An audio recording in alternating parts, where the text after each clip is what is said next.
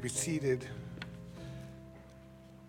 Just take a moment and pray. Father, thank you so much for this time we get to gather to be with you. And Lord, we're asking in this time that you would speak and move in power and strength, that you would change us, that you transform us, that somehow meeting you in this moment could even be different than yesterday or the week before. So open our hearts, open our minds to receive what you want to speak.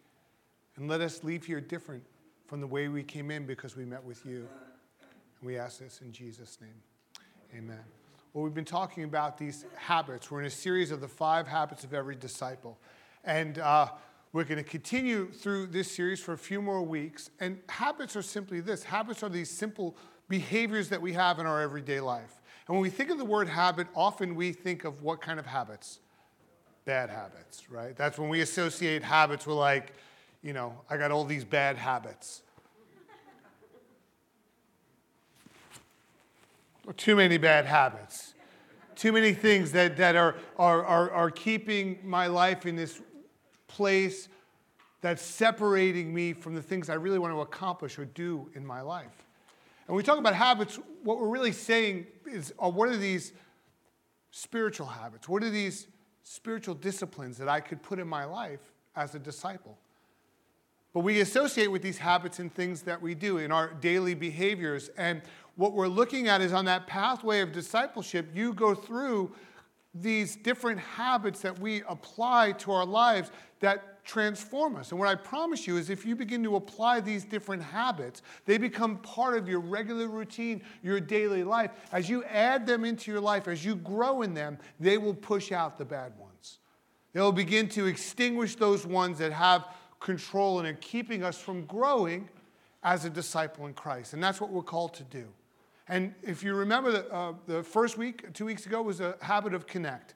And that we're to remain connected in that fellowship, that relationship with God, and we're connected to one another. That he says, I am the vine, you're the branches.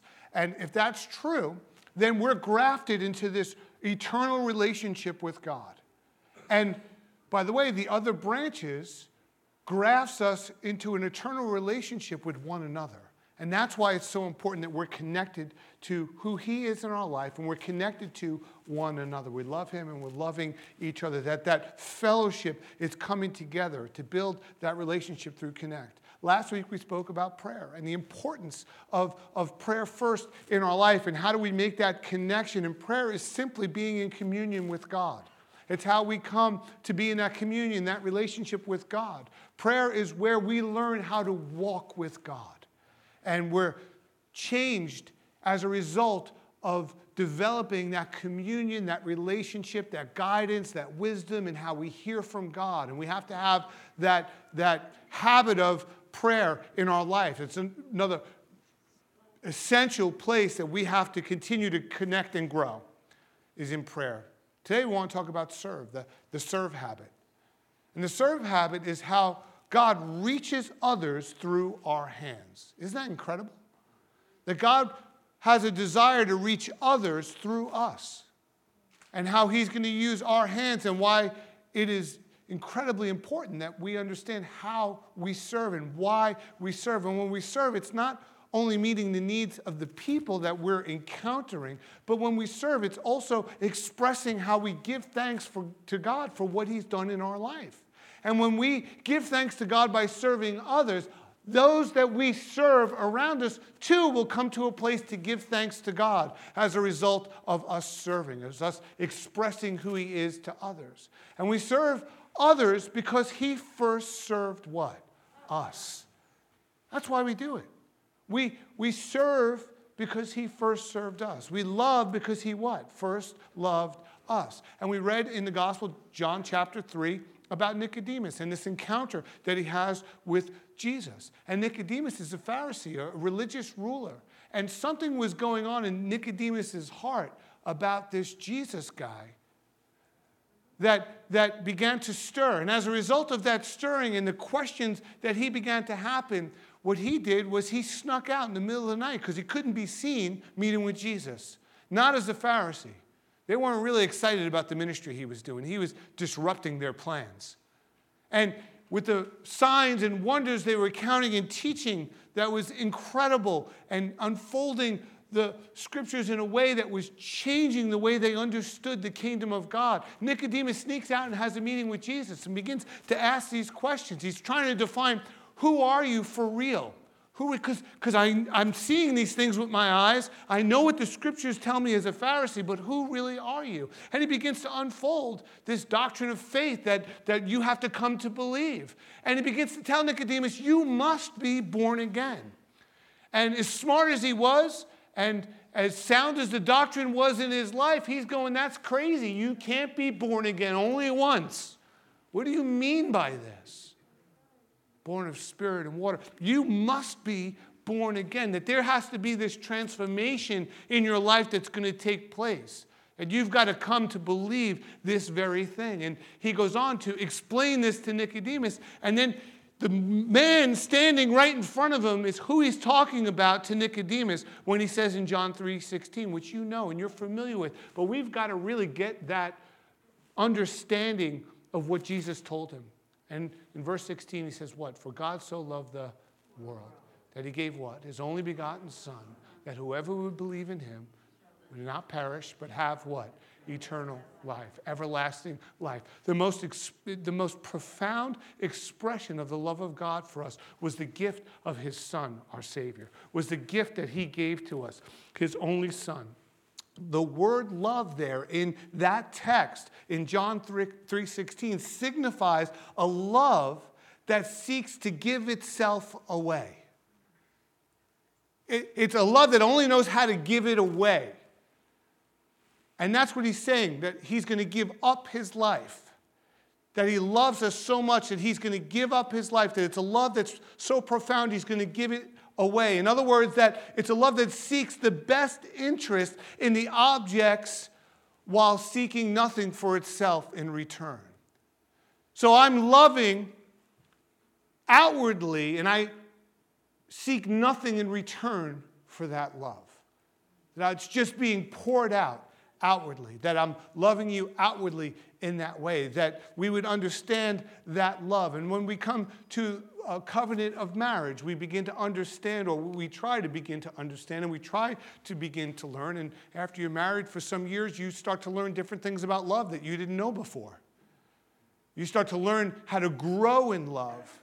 But really, the challenge there is in a covenant of marriage or in a relationship with one another, is how do I outlove you? It's kind of like a contest. I bet you I could love you more, and I don't want anything back. It's not a matter of, why won't you love me back? It's not that. It's how do I give it? How do I express it to that object, to that person, and I don't want anything in return? And Jesus gave himself up as a ransom. He paid that debt. He paid that price for us. That's what the scripture means. That's what the text means, that he demonstrated his love for us by going to a cross, even though he was innocent.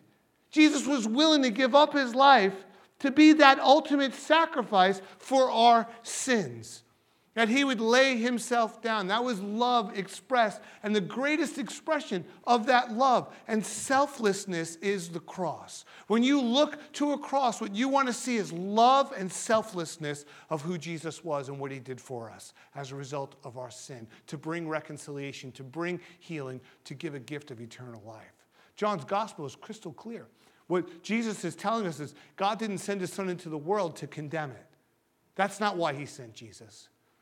I know we have bad theology when we just think we got a gotcha God. We don't have a gotcha God. We have a I love you God. And he loves us so much that we want to respond to that love, and that the world would be saved through Jesus. And it wasn't for this condemnation. But those who believe are not condemned, he says. But there are those who do not believe, that reject that truth, and they are condemned because they're in this darkness, that there's no gray area of faith. It's either darkness or light, that he makes it clear. Believe in the Son of God and come into his truth, into his light, or remain in darkness. Those are the two choices that you have. And when we're in darkness, darkness is self-serving. You don't want to serve anyone else. We serve ourselves, and that's why we're in darkness. And we're in that darkness because we love darkness. Otherwise, you wouldn't be in it.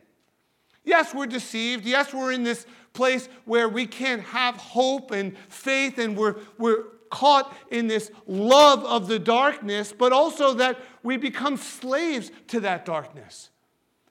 And that hopelessness grows, but there's a clear choice. And Jesus tells Nicodemus, there's a choice you have to make between the two. There is no gray area.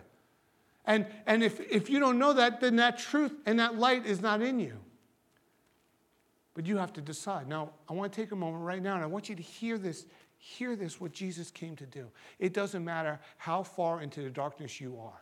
It doesn't matter how grave your sin is. It doesn't matter how broken, tattered, beat up, busted up you are. The light of the world came to pierce your darkness. That's the truth. That's why he loved us. That's what he expressed. That's what he did. And it's a lie from the pit of hell, from the enemy that wants to keep you in that place of darkness. And we can't no longer believe those lies. And we have to understand how he demonstrated his love for us, and that love that was existing just to give away. And the light of the Lord had came. It pierced that darkness. And when the light of the Lord comes into your life, you're no longer ruled by darkness. We're no longer ruled by that. But we're no longer bound by a spirit of pride. And really, that's what it happens. That we're so prideful that we're willing to hold on to that darkness versus allowing that light into our lives. But we no longer have to hold on to that pride and let darkness rule and reign in our life. If the truth and light has now come and you let that into your life, you are transformed, you are changed. And what happens is we go from pride to humbling ourselves. And realize that he can do it in my life. And let that truth and light come into my life. And Jesus goes on to teach Nicodemus. And he tells him this in verse 21.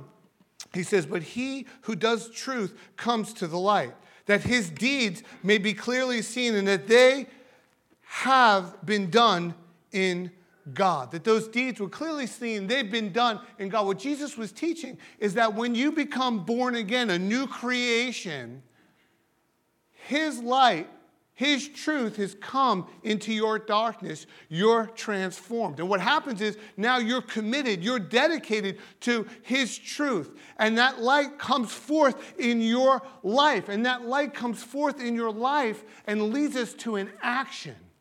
That there's a response to who he is. And when we serve, our actions are evidence that God came into this world. When that truth is known, when we allow that truth and light into our lives, our action becomes evidence that God exists. Think about that. In a way that we serve the smallest thing to the greatest thing, it doesn't matter the measure of it. But when we do it in his name, when we do it as a result of being transformed by that truth and life, and we accept that truth, then now we live our lives to serve the one who saved us from our darkness. And then we bring that light of the world into others' lives, that those little actions are evidence that God exists, that we get to go through the day and be used by the Lord of Lords, the King of Kings, and be evidence to other people who are in that darkness. Because you know what he wants to do? He wants to send us out to bring that truth and light into others, that they can be set free. And what does it do? It brings evidence to who he is. Not about us. It's about what he's done for us. It's about how he's changed us. See, we don't serve to get saved. We serve because it's by grace through faith we are saved. And there's a difference. There's a distinction there. In Ephesians 2, 8 through 10, it says, for grace you've been what, church? Saved through what? Faith. And that not of yourself, it is a gift of God. Not of works. Not of yourself. In other words, you could do it yourself. If you could save yourself, you don't need a savior, do you? So Christianity is not a self-help program. It's a surrender your life program. And recognize that, because if I could do it myself, I wouldn't be here this morning. I would stay home. I don't need any of this if I could do it myself. But here's what happened. I tried. Didn't work. Matter of fact, it went really bad. And I tried a lot of different. man, if I could just really help myself. Paul's saying you can't. There's no way you could do it yourself. And then he goes on and says, matter of fact, it's not going to be by some magical works that you do that proves your faith to God. So it's not what we do that wins us salvation. It's what we surrender. And then when we surrender, as a result of that, he goes on to explain what happens. He goes on, it's not by those works that unless anyone should boast, because we can't boast, because it's about what he did. And if we're going to boast, we're going to boast about him, not about ourselves, because we couldn't do it ourselves. He says in verse 10, for we are his what, church? Workmanship, created in Christ Jesus for what? Good works is how we serve.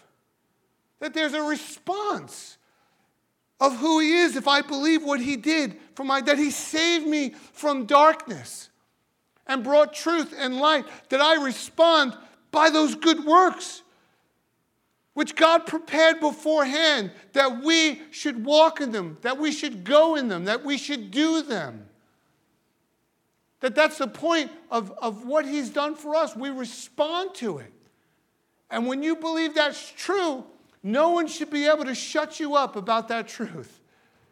But that we would go about each day recognizing that when we serve, it's evidence that God exists in what he's doing in our life. And the habit of serving just becomes part of our daily life.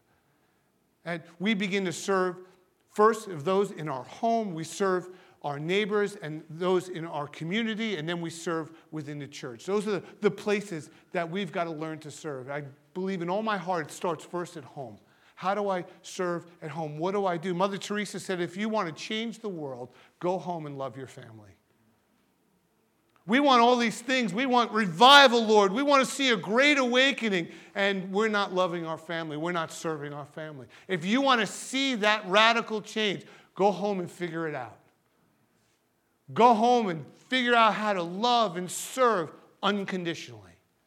And we begin to do that. We begin to see great things happening as a result of the evidence of who God is as we serve one another at home. And then we go into our community. And what I can promise you is you begin to serve your neighbors and those around you. That evidence becomes true.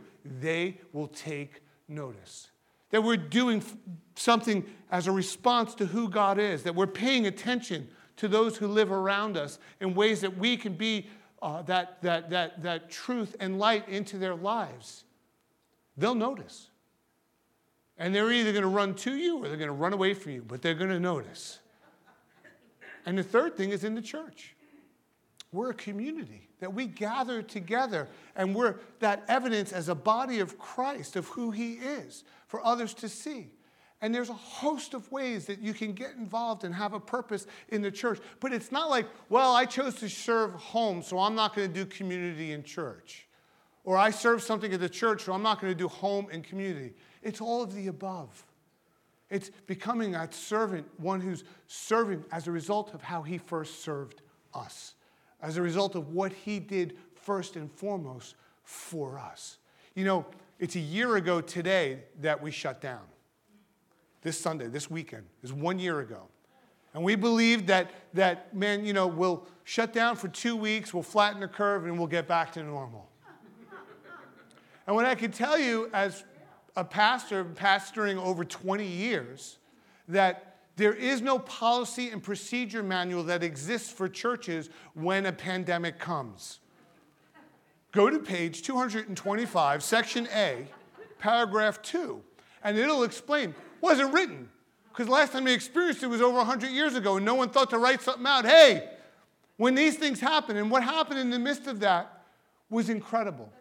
And what I mean by what was incredible was that there was a leadership. There were people who were saying that we're not going to allow this not to be an opportunity to give God glory. We're not going to allow this. And what happened is we pivoted, and we had to make changes. And it was difficult. It was beyond an interruption. It was a disruption. And it's still disrupting our lives. And there is suffering, and there is a challenge in the midst of that suffering. But there's also perseverance as a result of that, which builds our character and then gives us this hope that will not disappoint. And we've pressed in, and I couldn't be any prouder of the leadership and those who continued in giving courses online or making now hybrid, or those who minister in music or in the back to project and to bring a video to those who are at home, and you can't imagine. It was a massive learning curve. But there was such a willingness to serve because he first served us. And we're not quitting. We're not going to lock the key and say, see you when it's over. That his kingdom continues on. And we should be more hopeful now than we were a year ago. Not less hopeful. We should be more representing that evidence of who he is, not less.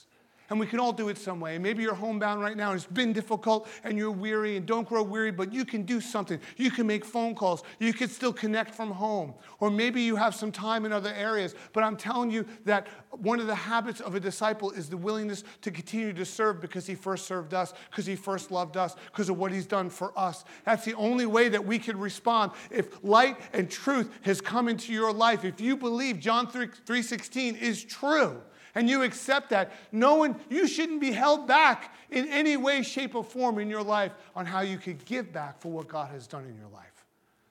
And we all have a role to play. We all have parts. I don't have time to get in all the different spiritual gifts, but you know what your gifts are. You know where your strengths are, and you know how God wants to use you. And don't overlook the smallest thing that you might do to have a greater impact that will change the course of someone's life as a result of being faithful and serving. So there are three areas. Go home. Serve. In our community, serve. Within the church, you can serve. You can go to the website. You can find some areas that need help, and you can say, what can I do to better advance God's kingdom, to bring that evidence to others as a result of it? And I couldn't be prouder of the worship team of figuring out how to get online or how to make these things happen. But we believe that God had to be glorified, and that we couldn't just allow this time to push us back, but we'll figure out a way how to push forward. And God gave grace as a result of it. And one of the things that we do, we recognize, is that no longer do I have to be a spectator, that I'm coming to spectate what happens. But God has called me to be a participator, that I'm to participate in his kingdom and serve in some capacity in some way. And today, we're celebrating the commissioning of Stephen's ministry, which I'm really excited about. It's something we started just before the pandemic, that we were going to equip and train people. And today, we're 25 new people are being commissioned, which I think will be close to 40 people through the pandemic that have been equipped and trained for Stephen's ministry. And Stephen's ministry, what it does is provide high-quality care, one-on-one care, a Christ-centered care to people's lives, how we can love on one another and come into that moment in their life. And that's what they're equipped for, and that's what they're trained for. And I couldn't be any prouder of Mary Persons, who persevered during a pandemic and taught multiple classes. You know, pre-pandemic, she came to me and she goes, you know, Father, there's things going on around the church, but what can I do to serve? It's like a pastor's dream. You know, people lining up at your door, you know, I'm here, what can I do? What would have the greatest impact? How can I serve? Because how he served me. And we put this in motion. Why? Because it's the building of Christ's kingdom. It's equipping the saints. And now we have 40 trained and equipped individuals who are going to love on others and be evidence that God exists. And I couldn't be more excited about that. You can go to the website, look at it, and look at the next training course. And that's how we're going to have an impact in our home, how we're going to have an impact in our communities, how we have an impact in our church. Make serving a habit. Amen? Let's pray. Father, we can't do it on our own, and we need you more than anything to teach us. You are the greatest servant that ever lived, and you first served us. Forgive us. Forgive us where we've let busyness or distractions or selfishness or any of those areas in our life that held us back from serving. Lord, you told Nicodemus that he had to make a decision. We either stay in darkness or come to light. And maybe you're sitting here today or you're watching online and you've been in that place of darkness, that you haven't let the truth and light into your life. And what I want you to hear is that God did love the world to give his only son, that Jesus wasn't doing what he did to force you into a relationship. He was doing what he did because he loved us and he wanted to reconcile us to himself. And only he could be that perfect sacrifice to redeem us. And if you believe that's true, you got to make a decision in your life to begin to follow after him, to become that disciple, to put these habits. But first, you got to pray and ask him in that way. Push out that pride. Humble yourself to receive who he is. Seek that forgiveness in this moment. He'll meet you in this moment and change your life. So if you'd like to know him in that way or pray to know him in that way, I just want to give you an opportunity to respond. You don't have to pray outwardly. You can pray to yourself. You're at home right now. Just repeat after me. Say, Lord Jesus, I need you. I thank you for dying on the cross for my sins. I open the door of my heart, and I ask you to come in. Take control of my life and make me the person you want me to be. It's in Jesus' name I pray. Amen. Now, if you prayed with me and you're here or you're watching online, please let us know. Why? Because we're committed to coming alongside of you on this pathway of discipleship where you'll find God's perfect purpose and plan for your life. Amen. Peace of the Lord be with you. Acknowledge one another with a sign of God's peace. Hey, Derek.